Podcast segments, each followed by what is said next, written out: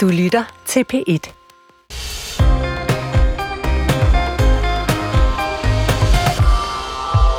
Markus Knudt, velkommen til Pitte Debat. Mange tak.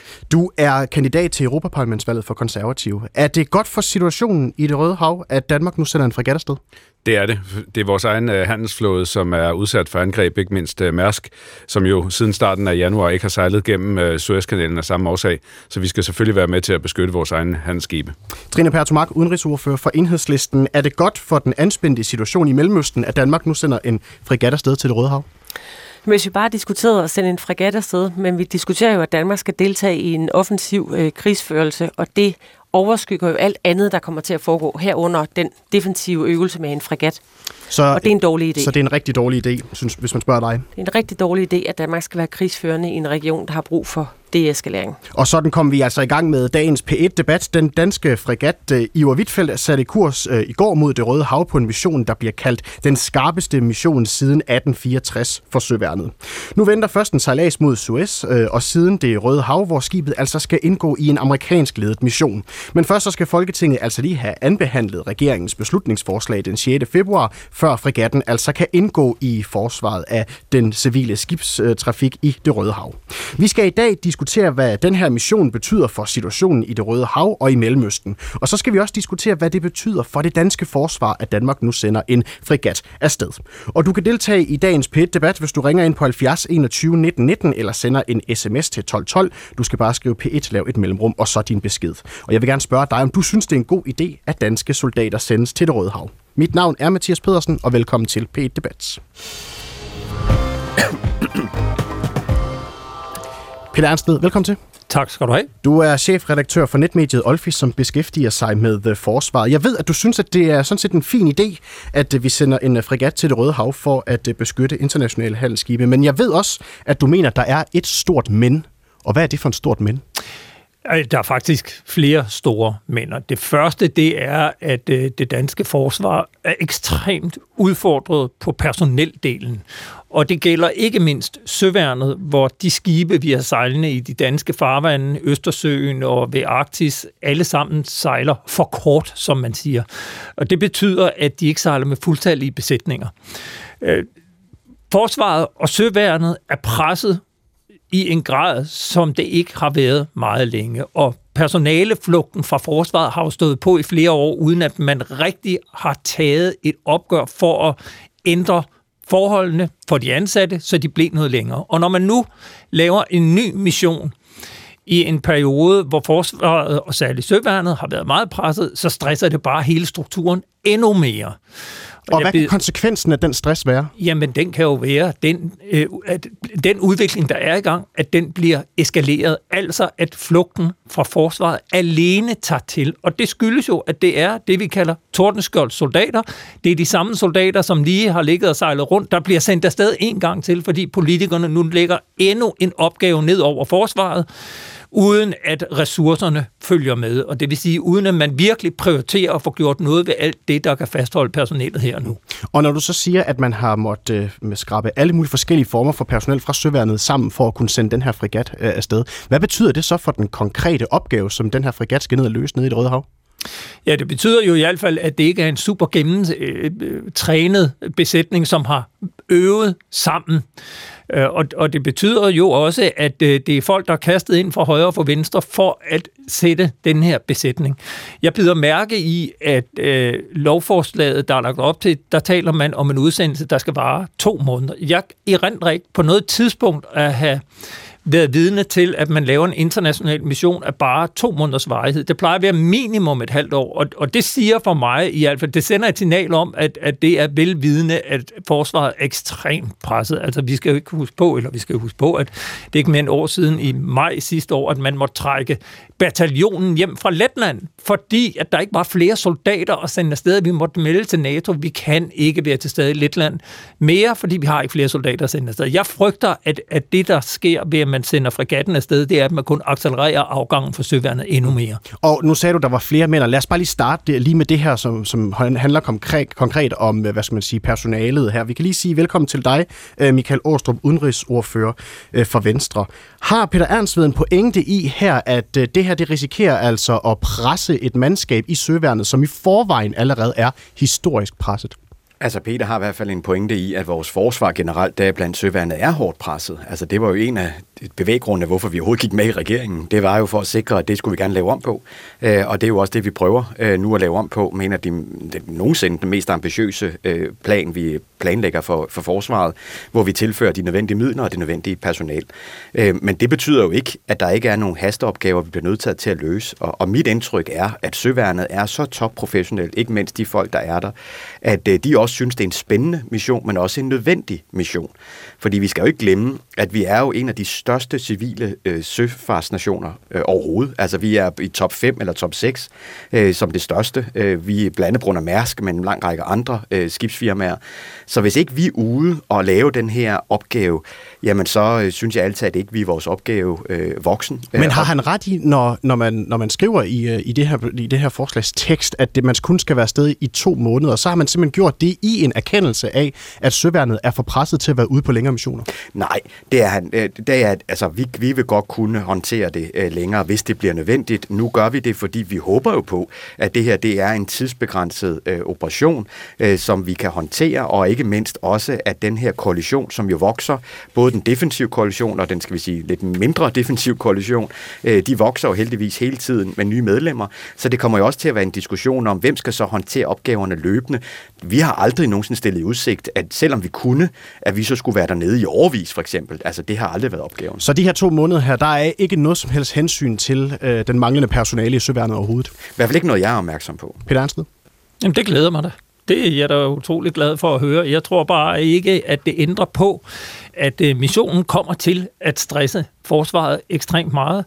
Og øh, jeg synes jo, det er rigtig fint at øh, høre, at, at øh, vi gerne vil sende den her fregat afsted. Jeg synes bare, at man fra politisk hold burde have taget højde for det her langt, langt tidligere, end man gør. Og nu nævner taget højde Michael, for hvad, skal jeg bare lige forstå? Jamen for personelsituationen. Nu nævner Michael Åstrup Jensen igen, at regeringen har afsat 155 milliarder kroner til at styrke forsvaret. Ja, det lyder også rigtig fint, men pengene er jo ikke kommet endnu.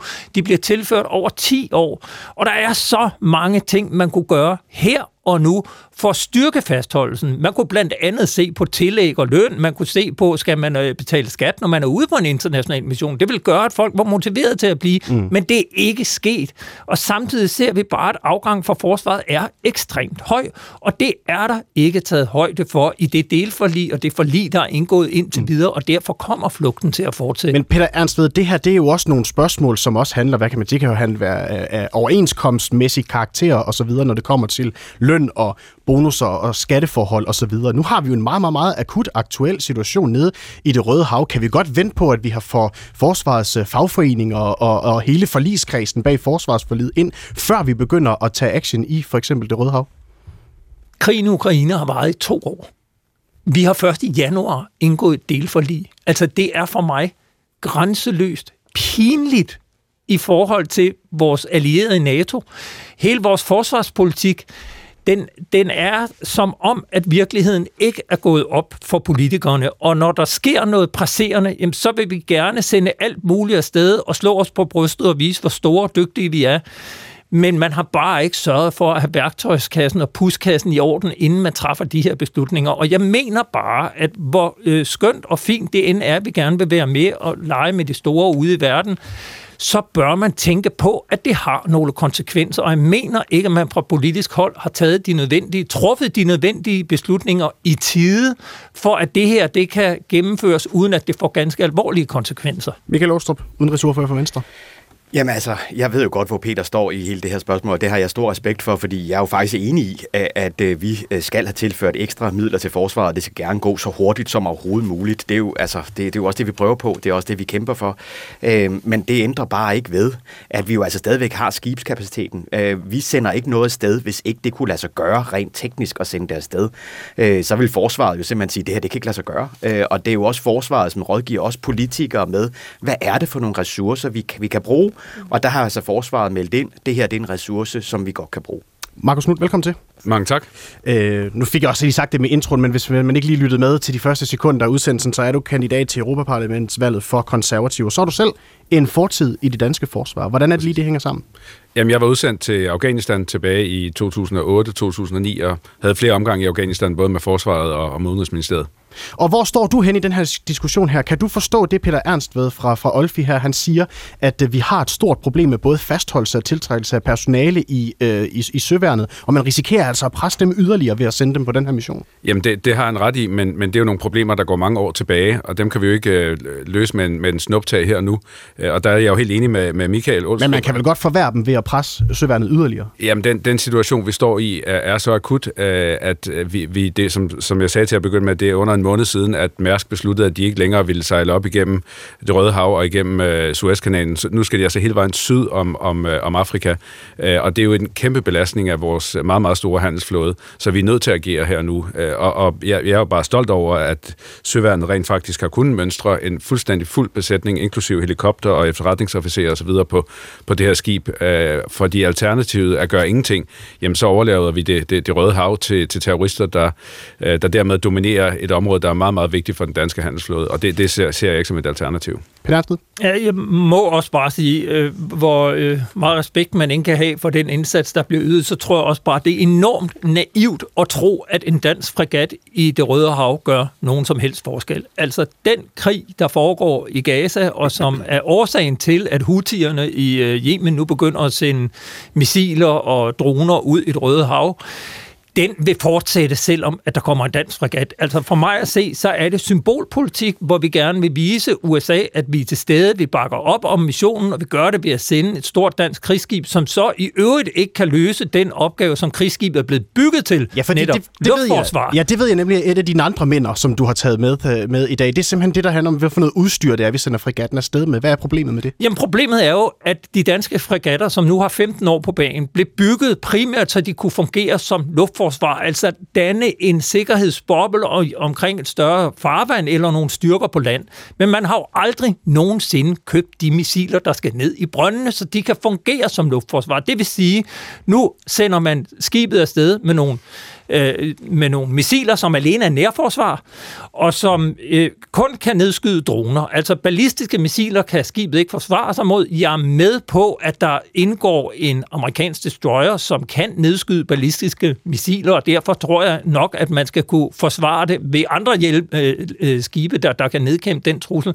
Men det er jo paradoxalt, at vi bygger et skib, som skal have en funktion, og den opgave, den skal ud og løse, hvor den netop skulle kunne det her, det kan den ikke. Og det er, fordi vi ikke har indkøbt de rigtige missiler dertil, hvordan skal jeg forstå det? er jo fordi, at man ikke har vil bruge de penge på forsvar gennem mange, mange år, som forsvaret havde brug for, og det har handlet om at gøre forsvaret så billigt og effektivt som muligt, og så sked man højt og flot på, hvad øh, det egentlig var for opgaver, som forsvaret burde løse. Jeg undskylder, jeg kom til at bande. Ja, det var uh, slip of the tongue. Øh, Markus Knudt, nu, mm. jeg ved, jeg ved uh, måske allermindst om militær udstyr og så videre her i det her studie, men når Peter Ernst ved, han står her og siger, at vi sender en fregat afsted, som ikke har uh, den helt rigtige mængde af, af personale, men har været nødt til at sammensætte en gruppe fra flere forskellige steder i søværnet. Vi har heller ikke de rigtige missiler, der kan løse den konkrete uh, opgave. Altså i mine ører, så lyder det lidt skørt. Kan Jamen, du forstå når, det? Når, når man sender en militær enhed ud, øh, det har jeg også selv prøvet i, i Afghanistan, så, så er det jo ofte fra forskellige enheder. Det, det er der jo ikke noget nyt i. Øh, og så har Peter en pointe i, at de her SA-2-missiler, som skibet gerne skulle have, der, dem er forsvaret stadigvæk ved at købe, men det ændrer jo ikke på, at skibet har en lang række andre kapaciteter, for eksempel at kunne skyde droner ned. Og så indgår skibet jo som del af en, en, en større international koalition. Så vi er jo del af et større puslespil. Øh, og, og argumentet om, jamen er det ikke nemmere, at Danmark bare bliver hjemme? Jamen hvis vi også bliver hjemme fra Irak og fra Afghanistan og fra hjælpen i, i Ukraine, så er vi jo ikke særlig meget værd som, som en NATO-allieret. Jeg, jeg er tværtimod stolt af, at øh, vi som et lille land ofte er dem, der rækker hånden op og, og går forrest og går med i, i de her koalitioner for at være med til at, at skabe fred i verden. Ikke mindst øh, på, på et område så vigtigt som søfart, hvor, mm. som Michael sagde, at vi er en af de førende lande i, i verden. Så det er altså også i høj grad i vores egen interesse. Men når du, når du nu siger før, at forsvaret er ved at indkøbe de her øh, missiler her, øh, var det så ikke en idé at vente på, at de så var kommet, før vi så sender en fregat afsted? Nej, fordi koalitionen skal der ned nu, og det er lige nu, altså det er, det er, hvad er det, en måned siden, at et, et, lidt over en måned siden, et mærskib blev angrebet dernede, øh, og, og derfor er, er vores egen handelsflåde ved at ikke sejle den rute, og så skal de en meget meget, meget lang vej rundt om Afrika, øh, og det kan vi ikke vente på. Altså, vi, når, når, når der er brug for en koalition, så, så er vi nødt til at træde til nu, og det, der synes jeg sådan set godt, vi kan være stolte af, at vi har kunnet mønstre det her mandskab øh, og en fuld besætning på forholdsvis kort tid. Så Michael Ostrup, udenrigsordfører for Venstre, altså når vi sender et, øh, en, en fregat afsted, som ikke lige har de, øh, de helt rigtige øh, missiler, øh, at, er det så fordi, at Danmark skal udvise en eller anden form for symbolsk handling og vise, at vi er øh, til stede, vise vores øh, allierede, at vi altså bidrager med, med det, vi nu end må, måtte have at bidrage med? Altså, vi sender ikke kun en øh, fregat og, og ikke mindst de mange øh, søfolk afsted som symbolhandling. Vi gør det, fordi den også har en berettigelse, og det er jo vigtigt at holde fast i, som også Peter lidt øh, siger i sin, øh, sin kommentar, det er jo, at vi kommer jo ikke til at sejle alene dernede på nogen måde. Øh, vi sejler som en del af en koalition, vi sejler som en lang række forskellige skibe, hvor skibene kan forskellige ting. Øh, og, og, og nu bliver det skudt lidt hen, det der med dronebeskyttelse. Altså, dronerne er jo desværre også et kæmpestort problem. Der foregår rigtig mange droneangreb og forsøg på droneangreb angreb. Øh, og så er der så andre skibe i koalitionen, som heldigvis så kan håndtere ballistiske missiler og lignende. Og så er det vigtigt at holde fast i, at vi har jo faktisk købt missilerne. Vi har bare ikke fået dem leveret endnu i forhold til den ballistiske øh, trussel. Det har så, vi ikke. Det er SM-6-missiler. I har købt SM-2-missiler. Ja, okay. Så i forhold til ballistiske missiler, så kan vi ikke, men vi kan jo i forhold til et større skal vi sige, missiltrussel mod skibene, var min pointe, øh, har vi fået købt ind til. Øhm, men, men, men spørgsmålet er, øh, at jo er det her noget, som vi gør, fordi vi bare synes, det er sjovt, eller fordi det faktisk er noget, der betyder noget? Vi synes, det her kommer til at betyde en rigtig, rigtig stor del. Hvis ikke vi allerede nu får det her løst, så kommer der til i løbet af de næste mange, mange måneder at se det, som, ske, som allerede er begyndt at ske, nemlig at mange af de her civile søfartsfirmaer flytter al deres skibstrafik væk fra det Røde Hav, væk fra Suezkanalen. Og så kan man sige, betyder det noget? Ja, hvis de kommer til at få månedsvis ekstra transport, øh, jamen så kommer hele den her supply-forbindelse til at skævride. Det så vi under corona. Det kan have vidtrækkende økonomiske konsekvenser for hele verden, inklusive for almindelige mennesker. Øh, og derfor så er det her altså noget, som er en tikkende bombe, hvis ikke vi håndterer det nu. Peter Ernst ved, chefredaktør for Olfi. Altså, du har stået i det her studie en del gange og, og talt om, hvor ramponeret det danske forsvar øh, er efterhånden. Hvis man spørger dig og har de her ting, som du kommer og fortæller i vores studie i mente, betyder det så, at Danmark ikke kan deltage i nogen som helst internationale militære operationer, før vi har fået opgraderet vores forsvar? Det kommer helt an på, hvad det er for missioner, men, men jeg synes at det er værd at overveje, om man virkelig vil satse hele butikken på en mission på to måneder, som øh, risikerer at have den konsekvens, at, øh, at, at dele af søværnet nærmest bryder sammen, fordi at der ikke er personel til at øh, løse de andre opgaver. Og jeg er med på, uanset hvem du spørger i forsvarets ledelse, i søværnets ledelse, politikere i den 10 partier store forligskreds, så vil de sige, forsvaret ville have sagt fra.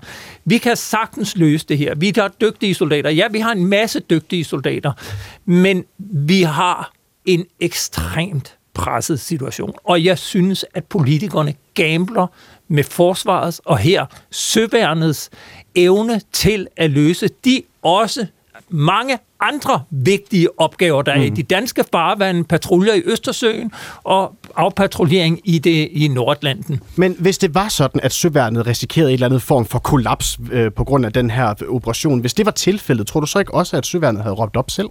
Det er jeg ikke sikker på. Altså, jeg må bare kende, at, at øh, der er en tendens til i forsvarsledelse, jo højere op man kommer i systemet, så siger man det, politikerne gerne vil høre. Man siger ja, selvom man burde sige nej.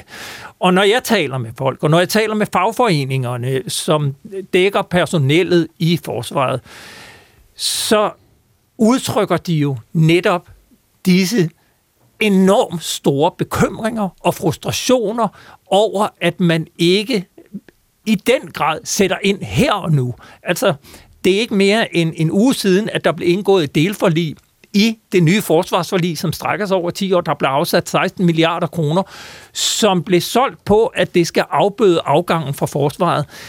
Men det er jo penge, der bliver tilført over 10 år, og der er ikke noget, der her og nu ændrer på forholdene for det personel, som man i den grad stresser med alle de her missioner. Så er der en lytter, der har ringet ind med et uh, spørgsmål, kan jeg forstå. Paul Egeskov fra Give, velkommen til. Jo, tak skal du have. Og jeg er vældig glad for at høre, at det endelig kommer op, det her, for jeg har fulgt med i militærhistorie i mange, mange år. Og jeg er så chokeret det, at vores forsvar er fuldstændig nede. Og jeg, jeg kan godt forstå, at, eller forstå lidt af regeringen, jamen de sendte øh, tropper til Afghanistan, og så vi og så det, og så kunne... Øh, og så er der ikke far for, for Rusland, og så kom NATO og redde os. Altså, det synes jeg er groft, groft uforsvarligt, at, at vi lader vores land fuldstændig øde. Altså, vi har ingen luftforsvar. Jeg ved godt, de er ved at købe det ind. Vi kan ikke stille den brigade, vi har lov NATO i flere år. Den kan stadigvæk komme op og stå. Og så det sidste, jeg læste, det var op ved farvandet omkring Grønland. De skibe, vi har deroppe, der kan deres kanoner ikke skyde. Og det har de ikke kun i mange år, eller i flere år. Så jeg er lidt frustreret. Og så er jeg også, øh, som den, jeg kan ikke lige huske, hvad vedkommende hed, som var inde på det der nede i det røde, eller i øh, havet dernede. mm. Hvad var det lige havet hed? Nu kan jeg... Det røde, altså, det røde hav? Ja, undskyld, ja. det røde hav. Og der synes jeg, at det er forkert at stille vores unge mennesker, at når hvis der kommer en ballistisk raket, jeg tror nok, det er den her. Det er det, mm. vi ikke selv kan forsvare os med. At så skal vi ligge i skyggen af en øh, amerikansk fregat, som kan forsvare os. Og det synes du ikke, Men vi kan altså, være bekendt, Paul Erikskov? Ja, Paul jo, jeg synes garanteret, nej, ikke vi kan være bekendt over for vores søfolk. Uh, og det der med en amerikansk fregat, vi skal, kan forsvare os selv, tænk sig, at hvis der kommer en, og en amerikansk mm. fregat ikke når at reagere, og den rammer vores skib, Godt. så synes jeg godt nok, at der kommer noget tilbage Paul, på, på vores Paul, politikere. Paul Eskov, bliv lige hængende, fordi det synes jeg, Michael Åstrup, øh, udenrigsordfører for øh, Venstre, han skal have lov til at svare på. Kan vi være bekendt at sende vores soldater afsted? Øh, ja, det kan vi. Jeg kan roligt understrege, at når vi sender soldater afsted øh, i Folketinget, så gør vi det velovervejet, og vi gør, det er den sværeste beslutning overhovedet at gøre. Det har jeg efterhånden gjort mange gange i mine 19 år i Folketinget, så jeg kan roligt over for, at det er noget, vi kun gør, hvis det er selvfølgelig noget, vi kan stå inden for. Det er noget, forsvaret har tilkendegjort klart inden, øh, at det kan de stå inden for, og det er så også noget af det, som jeg forventer et stort flertal øh, i Folketinget så også stemmer for. Vi gør selvfølgelig kun det her, hvis vi mener, at den koalition, hvor vi kommer til at sejle med en lang række forskellige skibe, at den paraply, vi så at sige, er inde under, mm. øh, hvor der er beskyttelse mod alle de forskellige trusler. Men selvfølgelig, altså når man sendes ud i et farvand, hvor der er, skal vi sige, konkrete trusler, så er det jo ikke fordi, jeg prøver at sige, at det er en badeferie. Altså, det er det på ingen måde. Men det er vores forsvar heldigvis også en god kapacitet til, og det har vi gjort før, og det kan vi gøre igen. Godt. Paul Eskov, tusind tak for at ringe ind til dagens program. Tak for det. Og så skal vi uh, lidt videre i uh, debatten, fordi som uh, udenrigsordfører for Enhedslisten, Trine Pertomak sagde, så uh, var det ikke kun det her ene forslag om uh, at sende frigatten til det Røde Hav, der har været op og vende i Folketinget. Det skal vi vende os lidt mod uh, nu, men inden vi, uh, vi skal det, så skal vi lige byde velkommen til uh, vores næste gæst, som er dig, Maria Louise Clausen. Velkommen til. Tak. Du er øh, seniorforsker i global sikkerhed og verdenssyn med fokus på blandt andet Yemen hos øh, Dansk Institut, Institut for Internationale Studier. Du skal lige hjælpe os lidt her. Øh, vi skal lige have styr på, hvem der lige er hvem, og, og hvordan situationen er nede i Mellemøsten på nuværende tidspunkt. Forklar lige først, vi har snakket meget om de her hutierne her. Hvem er det lige, de er? Jamen altså, Houthierne er en intern jemenitisk bevægelse med lange historiske rødder i Yemen. Øh, de begyndte som en mindre øh, oppositionsbevægelse med en, en militær gren, men har så især over de sidste 10 år virkelig udviklet sig, øh, efter at de i september 2014 tog kontrol med hovedstaden Sanaa. Øhm, og så på trods af, at de, de siden marts øh, 2015 har været udsat for en målrettet militær intervention, anført af Saudi-Arabien, har de så gradvist øh, udviklet militære kapabiliteter, Øh, herunder jo så de, øh, øh de, de kapabiliteter, som gør den i stand til at forstyrre den internationale skibstrafik i det Røde Hav. Øhm, og, og hvordan, de er så også ud... Ja, undskyld, hvordan er det lykkedes dem at opbygge det?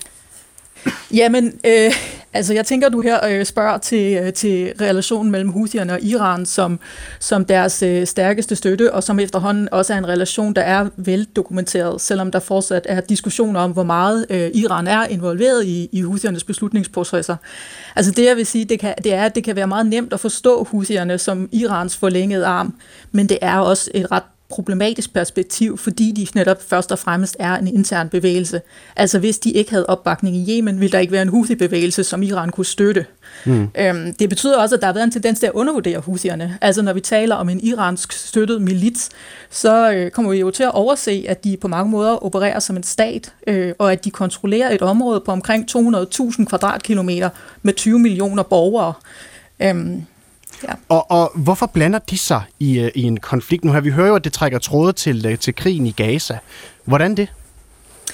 Jamen, øh, for det første så er der jo så diskussioner om deres motiver, øh, og, og alt efter hvem man spørger, vil man få lidt forskellige svar.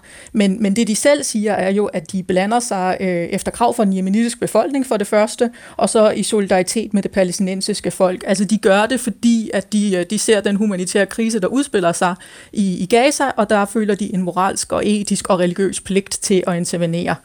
Øh, når det så er sagt, så er det jo også helt tydeligt, at den her situation giver øh, husierne en mulighed for at, at positionere sig og, og booste deres popularitet og deres regionale platform øh, ved, at de ligesom altså i den her situation i virkeligheden kan, kan tage sådan den, øh, de har lidt det moralske overtag, eller sådan bliver det set i store dele af verden. Mm. Øhm, og det sidste, det er så en mere øh, intern jemenitisk øh, diskussion, som handler om, at de var involveret i fredsforhandlinger med Saudi-Arabien, og der kan man forestille sig, at, øh, at netop fordi de her angreb har, øh, har boostet deres popularitet, og styrket deres profil, jamen så kan de bruge det til at styrke deres forhandlingsposition. Og hvad betyder det så for den konflikt, som der udspiller sig nu her i Mellemøsten, at hutierne nu blander sig?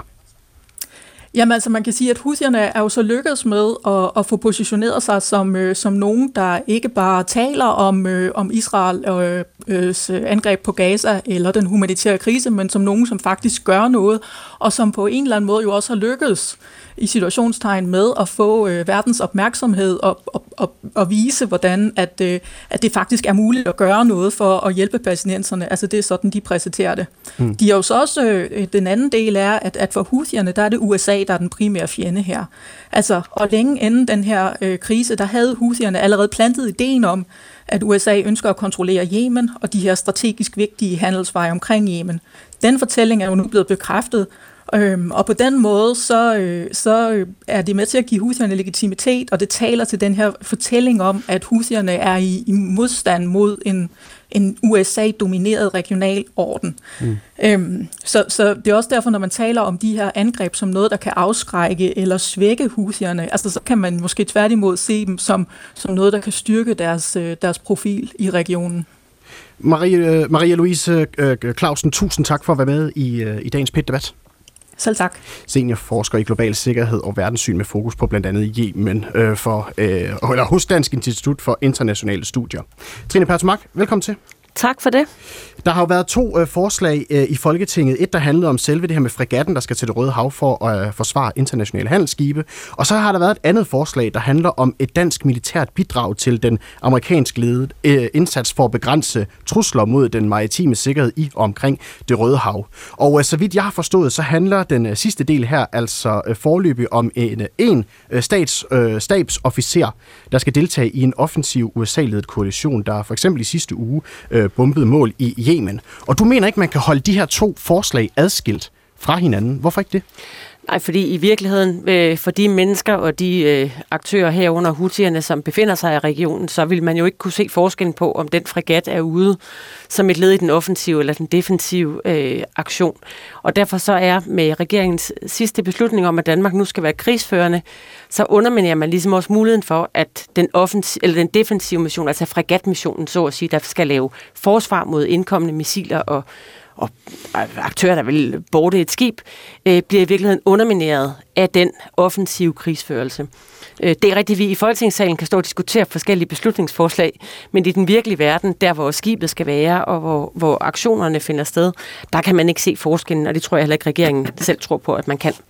Og derfor så bliver vi aktivt krigsførende, og skibet kommer til at blive set og forstået og læst ind i den kontekst. Så jeg skal bare forstå, at øh, du som øh, udenrigsordfører for enhedslisten, altså vil øh, enhedslisten have bakket op om at sende en fregat til det Røde Hav, hvis ikke det her andet forslag, det var i spil? Altså, vi synes jo, det er helt uacceptabelt, at, at den civile skibsfart overhovedet bliver angrebet, og det hutierne gør, kan jo kun fordømmes. Det er indiskutabelt vi var også villige til at se på det med den øh, hvad kan man sige, defensive mission. Vi har stillet en lang række spørgsmål til det, som blandt andet handler om, hvad gør man med, med fanger, hvad gør man med, og kunne man holde det adskilt med den offensive mission, og som USA jo på det tidspunkt øh, stod for, og som Danmark nu har tilsluttet sig. Så den diskussion kunne vi godt have taget, men den er ligesom allerede nu udløbet og undermineret af, at, at regeringen mener, at vi skal være krigsførende i mm. Mellemøsten. Men, det, synes, I det, det, der er det men synes I enhedslisten, man, skulle have altså man skal sende en fregat ned og beskytte de handelsskibe, som sejler ned på det Røde Hav, og som bliver angrebet af for eksempel hutierne? Jamen, som jeg siger, så var vi jo i færd med at stille en lang række spørgsmål, fordi der var nogle ting omkring den beslutning, der var ret uklare herunder, hvad man ville gøre, hvis man tog, tog krigsfanger, og om det kunne adskilles fra det, amerikanerne i øvrigt foretog sig, mm. og hvad det betød for eskalation af konflikten. Det er vanvittig skrøbelig situation at indsætte noget som helst i fra dansk side, fordi at øh, altså hele regionen koger jo øh, som, en, som en udløber øh, eller bliver forstærket, kan man sige, og en udløber af den krig, som Israel i øjeblikket fører i Gaza. Så hvad mener du så er risikoen øh, ved, at Danmark sender en fregat øh, afsted som, som, som led i en, del, i, hvad skal man sige, en eller anden form for øh, forsvarsaktion, øh, en defensiv aktion, øh, samtidig med nu, at man, man blander sig ind i en offensiv aktion, også med den her stabsofficer? Hvad mener du er risikoen? Jamen, risikoen er, eller risikoen er det helt grundlæggende, at Danmark nu bliver krigsførende i Mellemøsten i en meget snæver koalition af lande, ledet af amerikanerne, i en region, en situation i det Røde Hav, som er sprængfarlig. Og det Danmark burde udenrigspolitisk gøre, det var at bidrage til en deeskalering i stedet for en optrapning af den øh, vanvittigt sprængfarlige situation øh, og, og kontekst, som vi skal mm. agere i og vi skal ikke føre krig i Mellemøsten. Vi har fulgt amerikanerne før, det har aldrig været en succes. Markus Knudt, øh, kandidat til Europaparlamentsvalget for konservative. Altså, Trine Pertumak har vel ret i, at vi har en ret øh, højspændt øh, situation i, øh, i Mellemøsten på nuværende tidspunkt. Det har vi. Kan, kan hun have en pointe i, at det her det kan være med til at eskalere situationen dernede, når vi nu også involverer os i en mere offensiv indsats sammen med amerikanerne? Jamen, jeg, jeg synes ikke, argumentet om, at, at vi skal gå i krig defensivt, men ikke offensivt, giver mening. Altså, når man, når man går i krig øh, i en, en meget, meget alvorlig situation, så, så kan vi jo ikke gøre det halvt. Øh, det er, øh, problemets rod er jo de her øh, Houthi-oprører inde i, i Yemen, der, der skyder missiler ud mod blandt andet danske handelsskibe. Øh, og, og der er vi jo nødt til at gå, også gå ind og, ramme problemets rod øh, i Yemen. Og det er, jo, det er jo det, den amerikanske koalition ønsker at gøre. De ønsker både at forsvare skibene mod missiler, men også at gå ind offensivt og ramme nogle af de mål, hvorfra man, man skyder missilerne afsted. Øh, og der synes jeg selvfølgelig, at vi skal være med til begge dele. Ellers, ellers bliver det en, noget af en tynd kop te, at vi som det eneste land mig bekendt i hvert fald, sejler der ned og siger, at vi vil kun være med til det ene, men ikke til det andet. Hvorfor bliver det en tynd kop te? Altså, hvorfor kan man ikke bare sende en, øh, en dansk frigat ned til uh, det Røde Hav og sikre sig, at uh, der ikke bliver affyret missiler mod det internationale handelsskib? Jamen, for, for, fordi problemets rod er inde i Yemen, øh, og, og hvis man ikke går ind og rammer problemets rod, så stopper det her jo aldrig nogensinde. Øh, og det giver mig lidt sådan øh, minder fra, fra Afghanistan, hvor øh, tyskerne gerne ville være med, men de ville ikke gå patrulje om natten, og de, de ville ikke gå mere end 3 km fra deres baser, og de ville ikke det ene, og så, altså, så, så tror jeg, at vores allierede siger, at så er vi nok øh, hellere bare fri, hvis det ikke er sådan, I er med hele vejen. Verein. Men hvad med det her med det signal, som, som Trine Pertumak også peger på, det sender? Altså det er med, at vi både sender en offensiv, altså vi både deltager offensivt, og også har en, en mere defensiv indstillet mission øh, nede i det Røde Hav. Altså de ting kan man vel ikke adskille sig fra hinanden. Det her, det er vel et trin op af, hvad skal man sige, konflikttrappen i Mellemøsten fra dansk side? Jamen, det er det, men det er jo som, som svar på, at vores skib bliver angrebet, øh, så er der måske den mere politiske vinkel, hvor man kan sige, at det her, det, det er jo udspringer af den krig, der er i Israel og, og Gaza, øh, at øh, Iran har et ønske om at øh, få øh, få, få øh, oprører og ekstremister til at rette øh, kanonerne mod, mod USA og mod Vesten. Så det, at vi deltager, jamen selvfølgelig, det, det, det, det sender også et signal, men jeg vil sige, hvis vi ikke deltager, så bøjer vi jo under og siger, jamen værsgo, nu, nu dominerer I det, det Røde Hav, som er en meget vigtig handelsrute for, øh, for, for, for Vesten, øh, og, og når I gør det, jamen, så er I med til at ødelægge vores økonomi, og vi kan ikke få vores varer frem, og det, det ser jeg ikke som en alternativ. Trine Pertumak? Nej, men sagen er jo sådan set den, at øh, jeg er glad for, at du siger, øh, Markus Knud, at det her det også er en, altså at eskalationen af konflikt i regionen også er en udløber af den krig, Israel i øjeblikket fører i Gaza, fordi det er jo i virkeligheden det, der er et af de helt væsentlige omdrejningspunkter for, at øh, vi fra enhedslistens side siger, at det, det gælder om, det er at få nedeskaleret. Vi har længe i uge, månedsvis, øh, krævet at, øh, at øh, presse på for, at der skal komme en regulær våbenhvile. Øh, i Israels, mellem Israel og Hamas. Øhm, og får lagt massivt pres på Israel for at få den våbenhvile. er noget af det, der kan være med til at deeskalere. Det kan måske mm. ovenikøbet trække, hvad kan man sige, trække krudten ud af det, der foregår lige nu i det Røde Hav omkring angrebene på den civile skibsfart. Tror du, det, det, vil... tror du det, Trine Pertsmark, at hvis der ind, blev indgået en våbenhvile mellem øh, Hamas og Israel, at så vil Houthierne også stoppe med at angribe internationale handelsskib nede i det Røde Hav? Jamen, jeg kan jo ikke vide noget. Jeg kan ikke gå ind i Houthiernes hjerne. Jeg, det er i forvejen nogle hjerner, jeg har svært ved helt at forstå. Mm. Men jeg må jo konstatere, som også Marie-Louise Clausen var inde på, det er i hvert fald deres eget øh, hvad kan man sige, deres egen begrundelse for, hvorfor de angriber den civile skibsfart, at det er et, et partsindlæg, så at sige. Det er noget, de gør i solidaritet med palæstinenserne.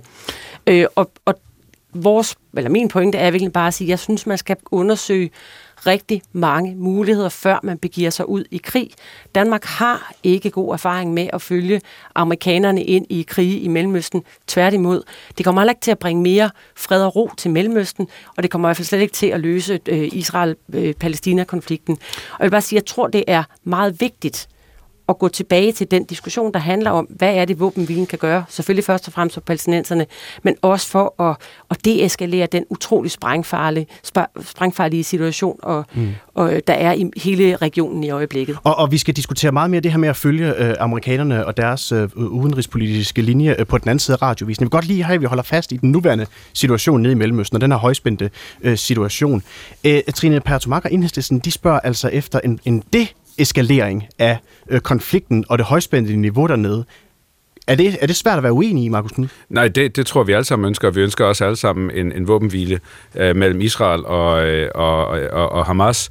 Øh, men men, jeg men kan, vil en landoffensiv potentielt i Yemen ikke være fuldstændig det modsatte? Altså vil det ikke være med til at eskalere konflikten i Mellemøsten? Jeg, jeg, jeg tror ikke, at den har nogen direkte indflydelse på, den konflikt, der er mellem Israel og Hamas. Jeg tror nærmere, at det er Iran, der bruger den konflikt mellem Israel og Hamas som en undskyldning for at gå ind og angribe vestlige mål, øh, danske, amerikanske osv.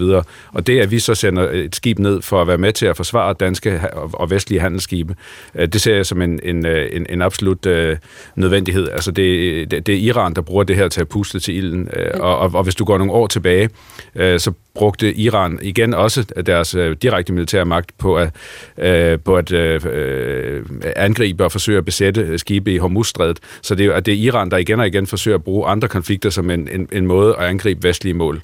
Øh, og der, der skal vi altså holde fast på at forsvare vores egen skib. Trine Persmark?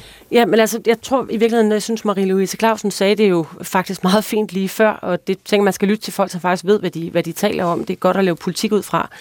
Altså, hvis, øh, hvis analysen er, at, øh, og det er jo ret velkendt, at Saudi-Arabien har ikke haft held med at bekæmpe hutierne og slå dem ned. Og hvis analysen er, at de rent faktisk, hutierne, styrkes af det, der foregår lige nu, så er det store spørgsmål, hvad er det kloge at gøre, hvis man gerne vil deeskalere? Og jeg er enig med dig i, at øh, våbenhvilen kommer ikke alene, fordi man løser den her øh, del af diskussionen. Våbenlinjen i sig selv løser heller ikke hele kon- regionens konflikter. Men lige nu, der stiger konfliktniveauet overalt, og det bliver til stadighed mere ustabilt øh, og ødelæggende for mm. mange dele af befolkningerne i Mellemøsten. Og vores ansvar er at trække hvad kan man sige, trække krudtet ud af det og prøve at deeskalere. Og nøglen her, det er jo våbenhvilen set med vores øjne, og nøglen til den våbenhvile, det er USA, der skal lægge et pres på Israel, for de er de facto det eneste land, der reelt kan. Godt. Michael, Michael Åstrup, udenrigsordfører for Venstre. Jeg kunne lige tænke mig at høre, hvorfor øh, kommer de her forslag her, hvorfor kommer de øh, øh, sammen på nuværende tidspunkt? Fordi vi simpelthen bliver nødt til at erkende virkeligheden, som den er. Altså, Iran har en interesse i at destabilisere amerikanernes og, og dermed vestlige landes tilstedeværelse i Mellemøsten, fordi de ser et vindue nu, øh, og de vil gøre det så surt øh, for amerikanerne og vestlige lande som overhovedet muligt, så amerikanerne bliver presset op mod præsidentvalget, Øh, så Biden eller en eventuel Trump derefter vil trække alle amerikanske tropper ud af øh, Mellemøsten. Det vil være ekstremt destabiliserende for alt, hvad der minder om stabilitet, og det kan vi simpelthen ikke stå model til.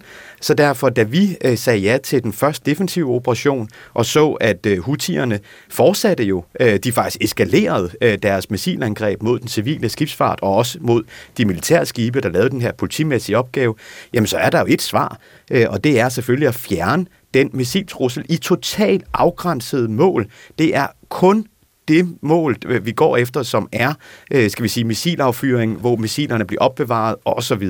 Mm. Vi går ikke ind i den borgerkrig, der er i Yemen. Vi øh, vælger ikke side. Vi gør ikke noget som helst øh, i forhold til det andet end hutierne, som ikke repræsenterer noget land, som er totalt styret af Iran. Øh, at de ikke, det er det eneste, vi gør, det er, at de sørger for, at de ikke når deres mål om at destabilisere hele regionen. Men Michael Åstrup, øh, anerkender du, at øh, en landoffensiv i Yemen vil være med til at op, øh, opskalere øh, konfliktniveauet i Mellemøsten?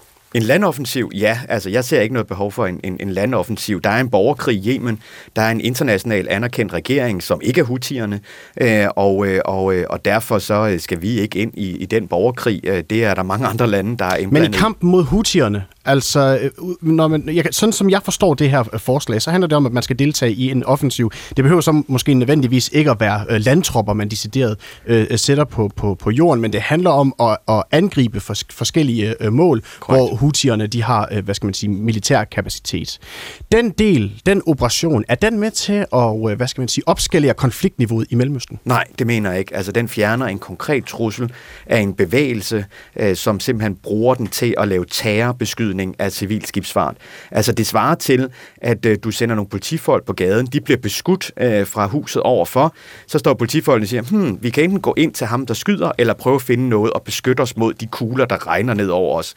Jeg tror godt, folk kan forstå, at politifolkene selvfølgelig skal gå ind og så fjerne pistolen fra den person, der står og skyder på dem. Godt. Vi skal lige have et... Øh, jeg skal lige om et øjeblik, så skal jeg sige farvel til øh, vores to politikere, som lige skal ned øh, for en kort stund lige ned og stemme. Men først så skal vi lige have fat i John Overstad, som har ringet fra øh, Rørbæk af. Velkommen til, John. Ja, det er John Overstad. Øhm, øh, ja, mit, mit, øh, min, øh, mit spørgsmål det er, at øh, øh, Danmark med, med et skib, der er, er, er, er tjent til at tage derned, øh, hvorfor skal det? Fordi at jeg ved, i Nordtyskland, Hamburg, Hol, øh, og, og Belgien, Holland, jeg vil gerne vide, hvor mange fartøjer har de dernede? Hvor meget har de sendt ned for det? Og jeg synes, at hele lortet, det kommer af, at øh, for nogle år siden, der var hungersnød i Etiopien og dernede omkring. Hvis ikke vi havde sendt øh, hungersnødshjælp ned til dem, så var fandme ingen til at skyde. Okay, John Årsted, hæng på et øjeblik. Hvis vi lige starter bare med at, at, at, at, at tage fat i den første del. Peter Ernsted, altså, øh, vi har et skib øh, i Danmark, vi kan, øh, vi kan sende ned. Var det ikke bedre at bede nogle af vores allierede, som måske har en større militær kapacitet til at hjælpe til? Jo, men det er jo sådan set også dem, der er gået forrest i det her, hvor det er en mission, der er ledet af amerikanerne, og så britterne og en lang række andre lande med, hvor vi så stiller et skib til rådighed. Det er jo sådan, det foregår. Og når vi har den her diskussion nu her om, hvorvidt det her det er med til at, hvad skal man sige, opskalere konfliktniveauet i Mellemøsten, hvad tænker du så? Jamen, altså, jeg tror, der, er, der kan være delte mening om, hvilken effekt den her øh, fregat overhovedet har. Jeg tror nu sådan set øh, på det, som vi også hører her af Markus Knudt og øh, Michael Åstrup Jensen, at, at det kan være fornuftigt nok at gå ind og prøve at sætte en stopper for de angreb, der bliver rettet mod de skibe, der passerer i det Røde Hav.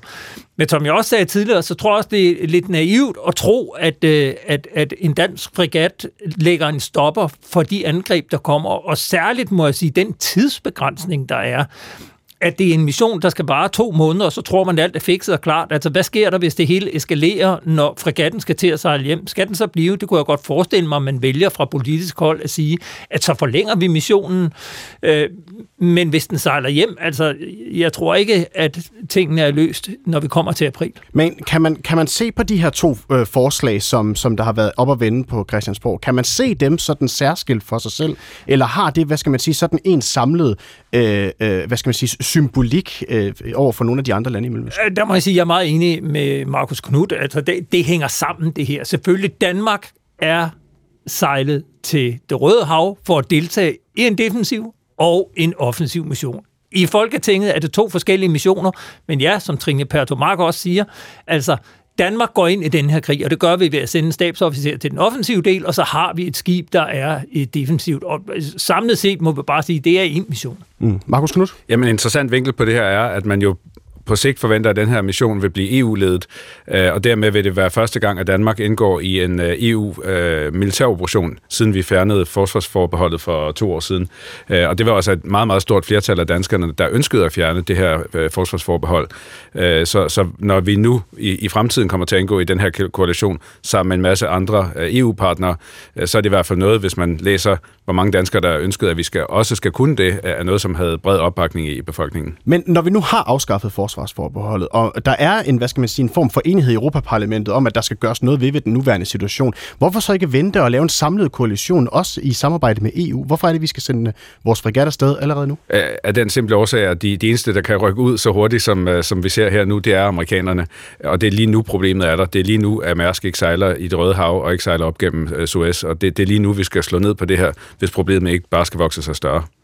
Vi fortsætter øh, diskussionen på den anden side af en radio, vi som kommer her om et øjeblik, hvor vi skal kigge mere på den udenrigspolitiske øh, situation i, i Mellemøsten. Og I kan altså fortsat øh, blande jer, hvis I ringer ind på 70 21 19 19, eller sender en sms til 1212. Jeg siger øh, farvel til øh, dig nu, Peter Ernstved. Tusind tak for at være med i øh, P1 Debat. Selv tak.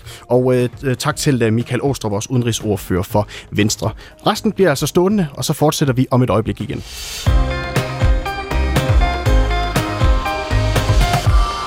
Den danske fregat Iver Wittfeldt er på vej mod Suez, og herefter så sejler fregatten altså videre til det Røde Hav, hvor det skal indgå i en amerikansk ledet mission. I går var øh, forsvarsminister Truls Lund Poulsen i Korsør, hvor fregatten altså har base, og han sendte mandskabet afsted med disse ord.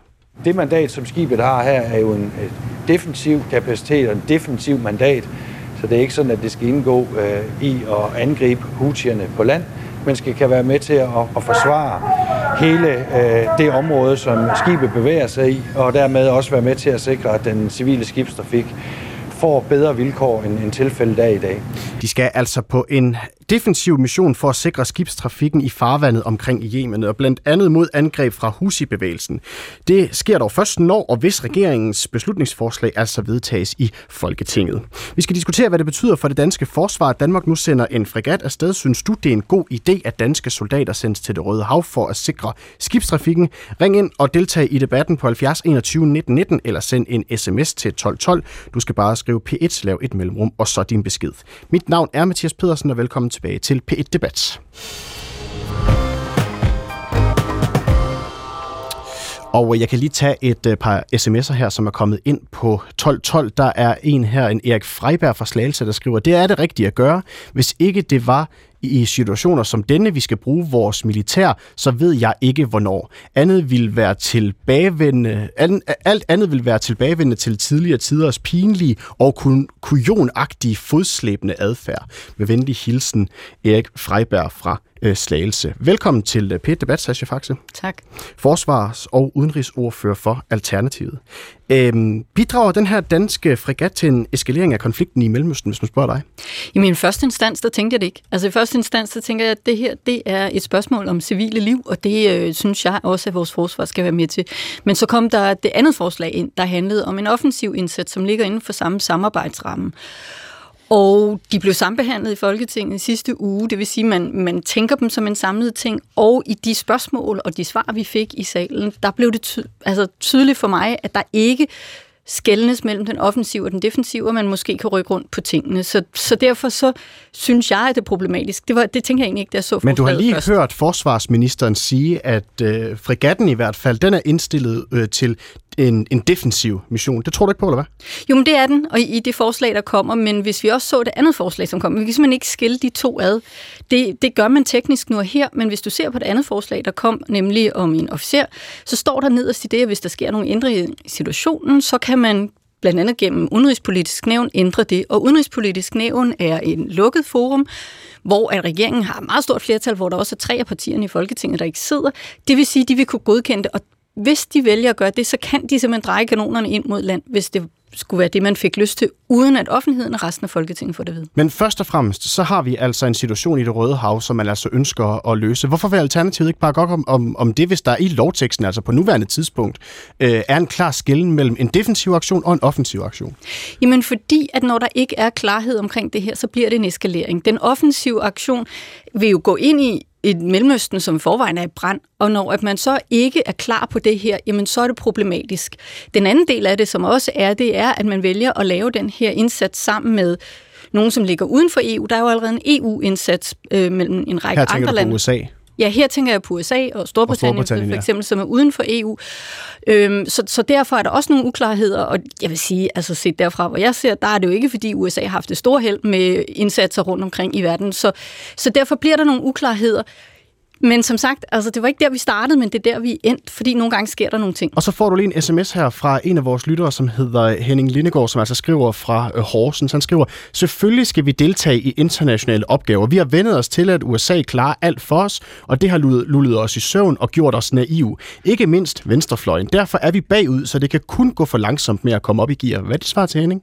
Jamen, jeg synes da absolut, at vi, vi har ligget og sovet, øh, men ikke nødvendigvis på den måde. Jeg, nu lægger jeg jo selvfølgelig Henning nogle ord i munden her, ikke? Men, men der, hvor den er for mig, det er jo forskel mellem det offensive og det defensive. I Alternativet vil vi rigtig gerne være med til fredsbevarende indsatser. Vi synes også, det er en god idé at beskytte civile liv.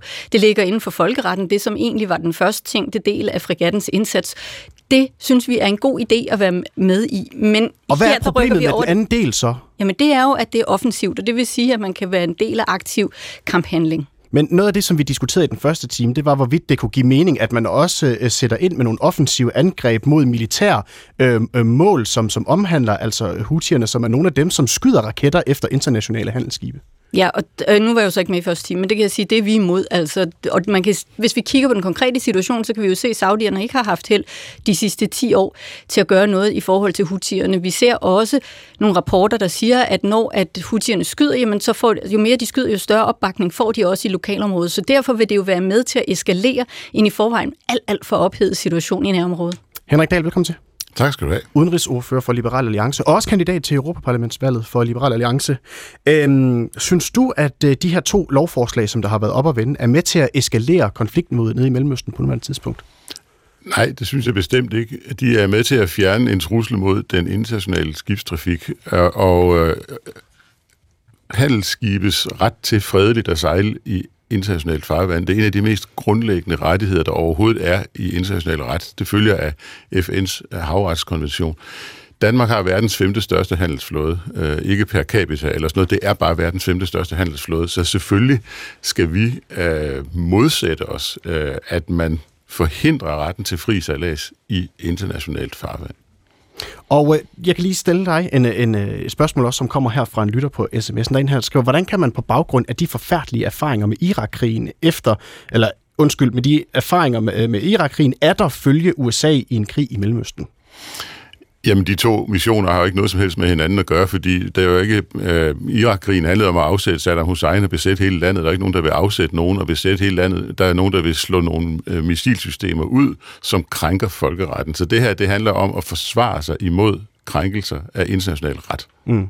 Og når du, når du siger det her med, at noget af det mest essentielle og vigtige, vi har, det er det her med, at øh, øh, internationale handelsskibe, de altså kan øh, sejle øh, frit, uden at skulle bekymre sig for at blive ramt af et øh, missil, for eksempel.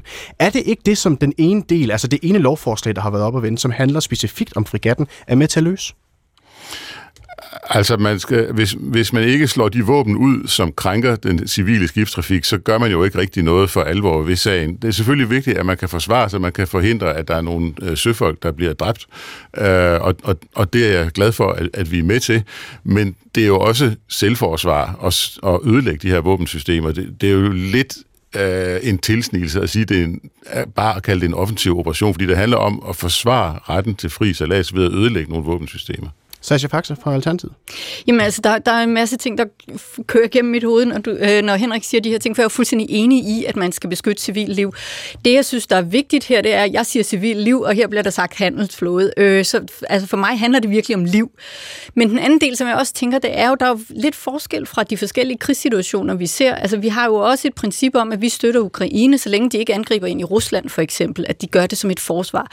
Og når det bliver offensivt, så bliver det et angreb, og i min optik er et angreb ikke et forsvar. Altså, Men det er en det som, krigshandling. det, som Henrik Dahl siger, det er, at vi kommer vel ikke den øh, anspændte situation, som der er nu, og, og det problem, vi har med, at der er handelsskib, der bliver angrebet af Houthi-bevægelsen, til livs, før man får fjernet de våben, som Houthi-bevægelsen har. Og som jeg sagde før, altså Saudierne har prøvet det i 10 år. Jeg tror simpelthen, vi er nødt til at bruge andre metoder. Henrik Dahl? Jamen altså, vi må finde en større hammer frem, altså fordi det er jo selvfølgelig uantageligt, men jeg må lige sige, at det, der bliver sagt om at angribe Ruslands militær inde i Rusland, altså det er ikke helt rigtigt, fordi det er folkeretsligt helt inden for skiven, at Ukraine forsvarer sig ved at ødelægge baser i Rusland. Mm. Og din pointe er her? Jamen, jamen, jamen, det er det selvforsvar. Altså, det er fuldstændig legitimt selvforsvar, og det her det er et helt legitimt forsvar af retten til fredelig sejlads i internationalt farvand. Tess Faxe? Det, altså det mener jeg simpelthen ikke, og så vidt at jeg har læst det øh, FN-charter, der er på det, så er det heller ikke nødvendigvis det, det ligger op til. Hvad ligger op til? Jamen, at, at, det, at et angreb vil være kunne inden for det, som FN ser som plausibelt i den her, og muligt inden for, for retten i det her. Det er i hvert fald noget af det, der sidder og bliver øh, diskuteret nu i FN. Kan man overhovedet gøre det her inden for folkeretten? Der er uenigheder. Men lige nu der har vi altså vi, vi har vores allierede USA, som efterspørger øh, noget hjælp i forhold til at lave nogle, øh, nogle operationelle øh, militære aktioner for at netop at få fjernet de øh, våben, som, øh, som øh, Henrik Dahl her fra Liberal Alliance altså siger, at er en nødvendighed. Mm. Hvorfor skal Danmark ikke svare øh, øh USA her og så være med i den alliance? Jamen vi skal jo ikke bare komme hver gang nogen, nogen ringer, kan man sige. Altså det, hvis vi overhovedet på noget tidspunkt skulle overveje, hvad gør vi i forhold til sådan nogle situationer, jamen så skal vi jo starte hjemme. Og vi er en del af et overstatsligt samarbejde, der hedder EU, så der vil det jo give mening, hvis vi på noget måde tænkte over det her. Men helt grundlæggende, så mener jeg simpelthen ikke, at angreb af et forsvar. Og vi har en situation, der er fuldstændig overophed. Det, som øh, forslaget også beskriver, det er jo ikke bare i det røde hav, det er i omkring, og når man går ned og læser i det, så er det hele vejen rundt om den arabiske halvø. Det vil sige, at man kan udvide det areal, de her ting, de foregår i. Der er ikke sådan en, en afgrænsning. Så altså, jeg tror virkelig ikke, at altså, en større og større hammer vil gøre det, fordi vi i forvejen er ved at eskalere det her til et niveau, så det ikke længere kun er regionalt, men simpelthen også breder sig til at være en global krise. Henrik Jeg kan næsten ikke tro, at du mener det, du siger, fordi du siger jo, at man skal acceptere den stærkes ret, fordi selvforsvar, det går ikke, så, så man er bare nødt til at acceptere den stærkes ret. Det er da helt, helt uantageligt, at man skal acceptere den stærkes ret, når den stærke bruger sine våben til at øh, potentielt sænke øh, fredelige civile skibe og bringe fredelige civile menneskers liv i fare. Markus Knudt, øh, som Europaparlamentskandidat øh, øh, for konservativ. Vi, vi hører også her, at der er jo sådan set en bevægelse i gang i EU også. Hvorfor ikke vente på den styrke også, i stedet for at følge amerikanerne, som nogle lytter i hvert fald siger, det har vi måske ikke så god erfaring med altid? For, fordi der ikke er tid til at vente, øh, at det er lige nu, hvor vores handelsflåde bliver udsat for, for angreb. Øh, og det vil jo bare være, øh, ja, kaste håndklædet i ringen, hvis vi ikke gør noget, og så sige, men nu kan vestlige skibe ikke længere sejle op igennem Suez. Det er jo, det er jo en utænkelig øh, ja, ikke-handling udvikling. Og hvis man i stedet for at kigge på øh, for eksempel Irak-krigen, så kigge på, hvordan er det gået i forhold til vores bekæmpelse af Somalia, øh, pirater ud fra Somalias kyst, der har vi jo faktisk netop ved en international tilstedeværelse ud fra Somalia, og også ved at gå ind øh, på landjorden fra, fra, fra enkelte gange. Ja, og det er sjovt, du siger piratbekæmpelse. Ikke? Ja. Jeg har en lytter her, som, som har skrevet, øh, nej, Danmark skal absolut ikke deltage i en offensiv mission. Det kan kun gå galt. Se bare på sidste gang Esben Snare var afsted. Venlig hilsen. Inger Kristoffersen for Ja, og det, det var også ikke Somalia. Min pointe er, at bekæmpelse af pirateri ved Somalias kyst er, er langt hen ad vejen rent faktisk lykkedes, at der er kommet øh, mere fred i de farvande. Og jeg tror, at det lytteren øh, hen, henviser til her, det er den et, et, et, etbenet ja, pirat, også, som, som mange af os øh, synes ikke burde være i Danmark. Men det har jo ikke rigtig noget med, med med, øh, med situationen i det Røde Hav at gøre, at vores handelsskib skal kunne sejle i fred. Øh, så min pointe er, at en international... Men det kan vel godt, det, det kan, der kan jo godt være nogle, hvad skal man sige, nogle uforudsete ting, der kan, der kan ske på det Røde Hav, hvor man så måske er nødt til at tage nogen med øh, op øh, på frigatten. Altså, og det, og det kan jo altid, det, det kan altid ske, men det er jo del af det at være i krig, at det er, der sker ting, der, der er uforudsigelige. Øh, men, men det, at vi er deltager i den offensive mission, synes jeg kun er, er positivt, og indtil videre er det jo ikke med mere end en, en forbindelsesofficer, Øh, vi har jo også deltaget offensivt med vores egne fly i, i Syrien og i Libyen, øh, og skulle det komme dertil, jamen så er det igen et forsvar af danske interesser, og det bakker vi fra konservativ side hele hjertet op om. Trine Pertumak, udenrigsordfører for Enhedslisten. Er du med os fra Christiansborg? Det er jeg. Jamen det er godt. Hvorfor er det, at Danmark ikke skal bistå en amerikansk ledet indsats i omkring det Røde Hav for at sikre skibstrafikken? Jamen, den offensiv, vi diskuterer her, det er jo, det er jo krigsførelse. Og Danmark skal ikke være krigsførende i Mellemøsten at hvorfor være er det, du siger, det, Hvorfor er det, du siger, det er decideret krigsførelse? Fordi det er offensiv angreb ind i Yemen. Det er ikke et øh, forsvar for indkommende missiler, der rammer øh, skibstrafikken. Det er at være i, øh, i krig, og det er rigtigt, det er med en stabsofficer. Øh, det er ikke så afgørende i virkeligheden. Det afgørende er, at vi er en del af en koalition, og helhjertet del af den koalition med den øh, beslutning, som et flertal af Folketinget vil træffe. Og Danmark har virkelig dårlige erfaringer med amerikansk ledede øh, krigsoperationer i Mellemøsten. Og jeg mener simpelthen, det er den helt forkerte vej at gå. Det er som om, at de militære svar på problemer altid ligger øverst i punkten, og det er ikke sikkert, at det altid er rigtigt. Det har det været i Ukraine. Det er det ikke her, efter vores mening. Altså, der er nogle andre spor at forfølge, og jeg sagde det også før, hvad hedder det, hvad hedder det før øh, retavisen, at mm. det at få presset på for en våbenhvile i Gaza, det er værd at forsøge, ikke bare for palæstinenserne, selvfølgelig først og fremmest for palæstinenserne, der lider, men også fordi det kan være med til at trække noget af spændingerne i regionen ud. Det løser ikke problemer omkring, at hutierne mm. har magt og alt det der, men det kan forhåbentlig være med til at nedeskalere og neddrosle konfliktniveauet i det Røde Hav, og hermed også få, få angrebene på skibstrafikken til at ophøre. Men Trine Pertusmark, med den nuværende øhm, øh, situation, og, og vi, vi, altså, vi oplever, at der er øh, handelsskibe, som bliver beskudt med, med missiler, skal, øh, skal Danmark så hvad skal man sige, bare blive tilbage øh, og se på, det sker, i stedet for at komme med et offensivt modsvar og få det stoppet? Selvfølgelig skal man komme med et svar, det er fuldstændig uacceptabelt, øh, og man kan jo kun fordømme det, det giver sig selv, det har, gjort jeg sådan set også indledningsvis, det tror jeg alle gør. Der og får det missilerne det. til at stoppe med at, med at, at, at blive sendt mod det internationale Nej, det gør det ikke, men jeg synes, man skal forlange af sine politikere og sit politiske flertal, at man også handler klogt. For en ting er, at man kan svare igen, men spørgsmålet om det er det rigtige svar at give. Og det første, man må sige, det er, at Saudi-Arabien, det var også det, jeg faktisk var inde på lige før, har ikke været i stand til at slå hutierne tilbage og nedkæmpe dem. Hvem er det, der tror, at det kan amerikanerne, fordi de kommer nu i en koalition? Det er den ene ting. Den anden ting er, at lige nu, der står Mellemøsten på randen af en meget, meget øh, voldsom regional konflikt. Der er konflikter rundt omkring, som risikerer at bluse op og komme ud af kontrol. Og hvis Danmark er en del af en krigsførende operation, så er vi de facto også i krig i Mellemøsten, og det skal vi under ingen omstændighed være. Vores udenrigspolitik skal være klogere, og den skal fremme deeskalation mm. af det konfliktniveau, der er. Markus Lund, Konservativ hvis der er et land, der har teknologien og erfaringerne øh, og materialet til, til at kunne gå ind og, og ramme mål meget, meget effektivt, så er det amerikanerne. Jeg er godt klar over på, at, at sauderne har, har kæmpet i, i Yemen øh, og forsøgt i et stykke tid, men, men de har jo på ingen måde den samme slagkraft som, som amerikanerne, og vel at mærke britterne, som jo også er øh, aktiv i, i at øh, ramme mål i, øh, i, i Yemen. Så hvis der er nogen, der kan, så, så er det dem. Øh, og så er jeg jo enig med dig, øh, Trine, at, at selvfølgelig skal vi også presse på for en, en øh, våbenhvile i Israel og, øh, mellem Israel og, og Hamas. Men, men de to ting kan jo godt køre parallelt. Vi kan jo ikke bare arbejde på en våbenhvile i, i, mellem Israel og Hamas, og så samtidig lade lad, lad vestlige skibe blive, øh, blive ramt, fordi at vi ikke går ind og gør noget offensivt i forhold til, til Houthi-oprørerne, der skyder missiler mod blandt andet danske mærskeskibe. Ja, jeg tror bare, det er vigtigt at forstå, at øh, for en række aktører i den region, der er våbenhvilen øh, og krigen mod palæstinenserne et omdrejningspunkt.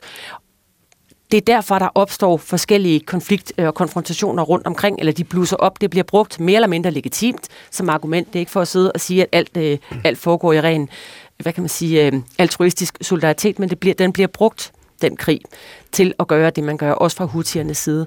Og jeg mener bare, det vil være utrolig klogt at afsøge alle andre spor, inden man kaster sig ud i krigsførelse. Men, fordi det har ja. ikke viser at være stabiliserende eller noget, der bare minder om det. Og, og Trine Pertomak, skulle, skulle den danske regerings svar her på, at, øh, at uh, internationale uh, handelsskibe, her blandt danske mærskskibe, bliver angrebet af raketter, skal svaret fra den danske regering så være, at man skal gå ind og presse på for en våbenhvile i Gaza? Ja, det skal da blandt andet være et af de redskaber, vi tager op. Selvfølgelig skal det det. Men det vi diskuterer her er jo også, at regeringen fra at have fremsat et forslag om, at vi skulle være en del af en defensiv mission, der kun skulle beskytte skibe, nu også skal være en del af en krigsførende øh, amerikansk ledet meget snæver koalition. Mm. Øh, og det er et øh, helt forkert skridt at tage i en region, der overhovedet ikke har brug for mere af den slags, man faktisk har brug for, en, øh, at man bevæger sig ned ad konflikttrappen, i stedet for yderligere op. Henrik Dahl fra Liberal Alliance. Altså, hvis politiet sætter en bevæbnet forbryder ud af spillet, så er det jo en mærkelig leg med ord at sige, at det er et angreb på den her person. Øh, det er en politiaktion, og det er jo det samme her, at man sætter øh, en, en militærmagt bevæbnet ud af spillet. Det er jo ikke en offensiv operation, det er selvforsvar, at man sætter den her person øh, ud af spillet. Men der er noget, jeg simpelthen ikke kan forstå, og det er, at enhedslisten plejer jo at melde sig som de første på banen, når der er nogen, der krænker den internationale retsorden. Altså, hvor, hvor, hvorfor er der ikke nogen respekt for den internationale retsorden øh, her? Hvis der er noget, der er en krænkelse af den internationale retsorden, så er det for at hindre fri sejlads i åbent, på åbent hav. Jamen det har jeg, nu har jeg sagt det tre gange, jeg kan godt sige det en fjerde gang til jer for dig, Henrik, at øh, selvfølgelig fordømmer vi den aktion. Det er ikke tilladeligt at angribe den civile skibsfart. Og vi støtter også helt op om den resolution, som FN's Sikkerhedsråd jo for hvad er det 14 dage siden, tre uger siden, vedtog, som netop har krævet, at hutiernes angreb skal stoppes. Men det er jo en illusion at tro, at hvis man sender et stærkt formuleret brev til hutierne, så holder de op. Men det er der ikke nogen, der har sagt. Det er kun dig, der siger det. Min pointe er, og jeg synes faktisk, det er dig, der skylder et svar. Hvad er det, man tror, man opnår med at bevæge sig ind i en krig i en region, der i forvejen er højspændt og sprængfarlig? Tror man for alvor, at tingene stopper? Al den stund sauderne ikke tidligere har kunne stoppe hutierne. Tror man, at man kommer uden om det, som er problemets kerne for mange, nemlig Israels krig i Gaza. Det er jo en konflikt, der spreder sig som ringe i vandet til resten af regionen. Jamen det er da en dårlig undskyld, det er, da, det er da jordens dårligste undskyldning, at fordi der er en krig mellem Israel og Hamas, så har husierne ret til, øh, en, eller anden moralsk, en eller anden moralsk ret til at angribe den internationale skibstrafik. Men altså, det, det, man for, en, en, du, du, spørger mig, du spørger mig om noget, du spørger mig om noget, og jeg Men svarer på det. mig ord i munden. Du spørger mig noget, og jeg svarer på det. At det, man, man får stoppet husierne ved, at man får smadret deres militære isenkram. Det er jo det, der er målet. Trine Persmark. Ja, men lad være at lægge mig ord i munden. Jeg har overhovedet ikke sagt, at der er noget moralsk rigtigt eller noget som helst andet i det, hutierne gør. Og jeg gerne gentage nu det femte gang, anden gang til jer for dig. Vi fordømmer de angreb, hutierne laver på den civile skibstrafik, ligesom alle andre gør. Godt. Det store spørgsmål er, om den offensive mission, som I er ved at bevæge jer ind i, er klogt. Vi mener, det er det forkerte sted at bevæge sig hen. Vi mener ikke, det er det rigtige svar. Vi mener rent faktisk, det er med til at øge konfliktniveauet i en region, der i den grad har brug for, at man trækker dampen ud af det, og det er den måde, Danmarks udenrigspolitik skulle være skruet sammen på. Og er, er du helt overbevist, øh, Henrik Dahl, om, at den øh, offensiv, som Danmark nu også øh, kan deltage i som amerikansk ledet, er det rigtige svar øh, på det konfliktniveau, vi sidder nede i Mellemøsten? Jeg smadrer husiernes missiler, det er det eneste rigtige. Der er, ikke et andet, der er heller ikke noget andet spor, man kan følge rent uh, diplomatisk eller så videre. Du mener, det er, det er det eneste svar, der er? Jeg har simpelthen ikke indtryk af, at husierne er inden for pædagogisk rækkevidde, hvis man skriver et brev til dem og siger, at de skal holde op. Det er der ikke noget, der tyder på. Og noget af det, som, som Trine Pertumak øh, også her nævner for enhedslisten, det er, at, øh, at man også godt kunne følge det spor, som handler om at for eksempel få forhandlet en våbenhvile på plads i Gaza, som er noget af det, som i hvert fald hører hutierne siger, er en af bevæggrundene for øh, deres aktioner. Jamen altså, det er da fint, at der er en forhandling om våbenhvile, men det kræver blandt andet også, at Hamas løslader de gisler, de har taget. Altså, fordi ellers er det jo sådan set Hamas, der har vundet, hvis man kan sige det sådan, og det er selvfølgelig uacceptabelt for Israel, der har ret til at forsvare sig. Så det, det er klart, men jeg forstår ikke altså, helt, hvorfor man skal acceptere, når husierne sammenkæder deres forbrydelser med en krig, der foregår faktisk mange tusind kilometer fra Yemen. Altså, hvorfor i alverden accepterer man den logik, at husierne har valgt at, at sige, jamen vi legitimerer de forbrydelser, vi begår mod den internationale retsorden, med en krig, der finder sted flere tusind kilometer væk. Sascha Faxe fra Alternativet. Ja, altså det foregår også mange tusind kilometer væk fra Danmark, endnu længere end fra Yemen, det, eller altså mellem Yemen og, og, og Palæstina i forhold men, til men det her. man kan sige, at det er internationale handelsskibe og danske handelsskibe, jo, jo, som også går ud men, over men altså argumentet med, at det er langt væk, den, den holder bare ikke i, i det her tilfælde, og, og holder jo heller ikke i forhold til, hvis folk laver noget vanvittigt, som hutierne gør. Der, altså de har en logik i forhold til det her. Spørgsmålet er, hvad er det, vi gerne vil opnå? Altså, det hører jeg ikke helt, øh, at, øh, at Henrik Dahl svarer på. Altså, fordi det, der er målet i min optik, det er, at vi opnår fred. Ikke bare at få ret, og ikke bare gøre det, vi har ret til at gøre. Så hvordan når vi derhen? Altså før der blev der brugt et, et, en, altså man siger, en politimæssig øh, hvad hedder det, metafor. Man kunne jo også sige, hvis vi står i skolegården, og der er en, man altid ved, man får en på lampen af, øh, og, Altså, hvis det er altid Trine, der kommer og giver mig en, jamen skal jeg så gøre et eller andet, og så gå hen og slå hende for, at, altså undskyld Trine, gå hen og give Trine en på lampen i forhold til at, at undgå, at Trine ikke gør det næste gang. Altså, det er jo lidt den samme diskussion, så hvad vil men, vi gerne men, opnå? Men Sascha Faxe, her der snakker vi altså om en, en bevægelse, som sender øh, raketter mod øh, Ja. internationale og danske øh, handelsskibe. Det har ingenting at gøre med, med, med skolegård øh, og så videre. Og, og det, som Henrik Dahl siger, det er, at man kan vel ikke, øh, øh, hvad skal man sige, modsvaret til, til hutierne kan vel ikke være, at man begynder at blande sig i en konflikt, som ikke har noget med dem at gøre? Den sidste del forstår jeg simpelthen ikke. Når vi snakker om at så øh, skulle gå i gang med et spor, der handler om at få pres Israel og Hamas til at indgå en form for våbenhvile, det har vel ikke noget øh, decideret at gøre med de handelsskibe, som der bliver beskudt med missiler nede i, øh, i det Røde Hav? Hvor- Altså ifølge det, vi købe, hutierne siger, Ja, og skal vi købe ind på den logik, hvis man spørger Jamen spørgsmålet er, hvilken logik vi skal købe ind på. Jeg synes ikke, vi skal købe ind på den, men vi synes heller ikke, vi skal købe ind på den der, vi, altså det er det bedste, og vi skal have en større hammer at slå med, fordi den logik, jeg gerne vil have, vi køber ind på, det er at sige, hvad er det, vi gerne vil opnå. Vi vil jo gerne opnå, at det her ikke sker. Altså vi, det, det håber jeg, vi er rimelig enige om, at vi ikke ønsker angreb på civile skibe, og vi gerne vil have fred i verden. Men jeg tror simpelthen ikke på, at aktiv krigsførsel er vejen til fred. Mm. Henrik Dahl? Planen er fysisk at tilintetgøre husiernes missiler, fordi det vil gøre selvfølgelig skibstrafikken mere sikkert. Jeg synes ikke, jeg kan sige det mere klart. Fysisk tilintetgøre husiernes missiler, det er tanken. I skal lige uh, hilse på uh, Marianne, som har ringet ind fra Odsherred af. Velkommen til, Marianne. Tak skal du have. Øh, jeg ringer til, til jer, fordi nu er jeg bare træt af at høre om al den krigssnak. Jeg synes efterhånden, Danmark er blevet sådan et krigsliderligt samfund. Jeg mener med, med Mette Frederiksen i spidsen, hvor hun sidder i et fly sammen med Zelensky. Øh, Zelensky. Altså, det er ikke til at holde ud. Hvorfor? Og det er stort set mænd, der styrer vores samfund lige i øjeblikket. Hvor er kvinderne henne? Altså, Jamen, hun sidder der oppe i flyet sammen, hun sidder oppe i flyet sammen med, uh, sammen med Zelensky. ja, var det ikke det, du lige sagde, Marianne? Men, men øh, jeg vil sige, jamen dialog og, og, og snakke om natur, snakke om, at, at vi som land er et utroligt dygtigt folk med mange ressourcer, og øh, vi kunne bruges på mange måder. Vi kunne være med til at få verden til at se anderledes på det på en eller anden måde. Dialog, slut den krigsførelse. Jeg kan ikke holde det ud. Okay, Marianne, bliv lige hængende. Du får lidt svar fra Henrik Dahl. Jamen, det har jo ikke noget med virkeligheden at gøre. Altså, du kan ikke have en dialog med Putin. Altså, Ved du hvad, jeg det, det, jamen, lad, lad, lad være med at afbryde. Marianne, et øjeblik. Lad lige Henrik Dahl. Lad være med at afbryde. Man kan ikke have en dialog med Putin, fordi han er fuld af løgn, og han forhandler i, i god tro, og han står på urettens side, så man er nødt til at sætte magt imod uretten. Det er det, sagen drejer sig om. Ja, men øh, det, ja, det, det forstår jeg fuldstændig. Men jeg ser lidt anderledes på det. Ja, og hvordan ser du på og det, sådan Marianne? er det. Ja, og- Jamen, jeg ser på, at vi er mennesker alle sammen. Øh, Militær, det er det samme som, at en masse mennesker, både civile og, og, og soldater, bliver slået ihjel. Og det kan man se på med fuldstændig åbne øjne. Det er da sygt. Den russiske her, det er massemord. Jamen, jeg gider ikke høre. Og, nej, det gider du nemlig ikke at høre, fordi det ødelægger dine illusioner. Den russiske her, det er massemord, det er massakre på civil, det er bortførelse af børn.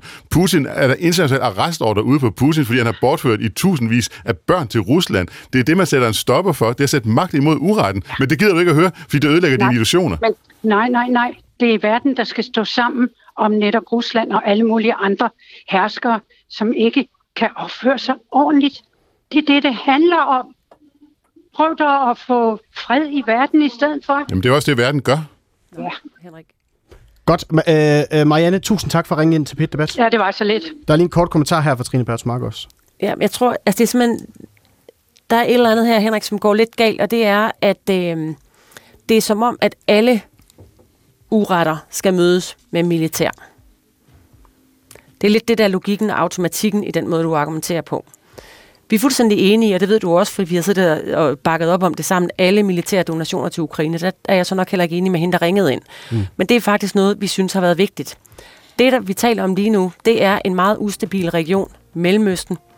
Og de konflikter, der er der, dem mener vi simpelthen ikke, at man kan løse med militære midler. Vi er nødt til at gøre noget, der er klogere. Og mere når vi ikke i dagens udsendelse, men I skal alle sammen have tusind tak for at være med. Pit Debat er, igen, øh, er tilbage igen i morgen samme tid. Tak fordi I lyttede med.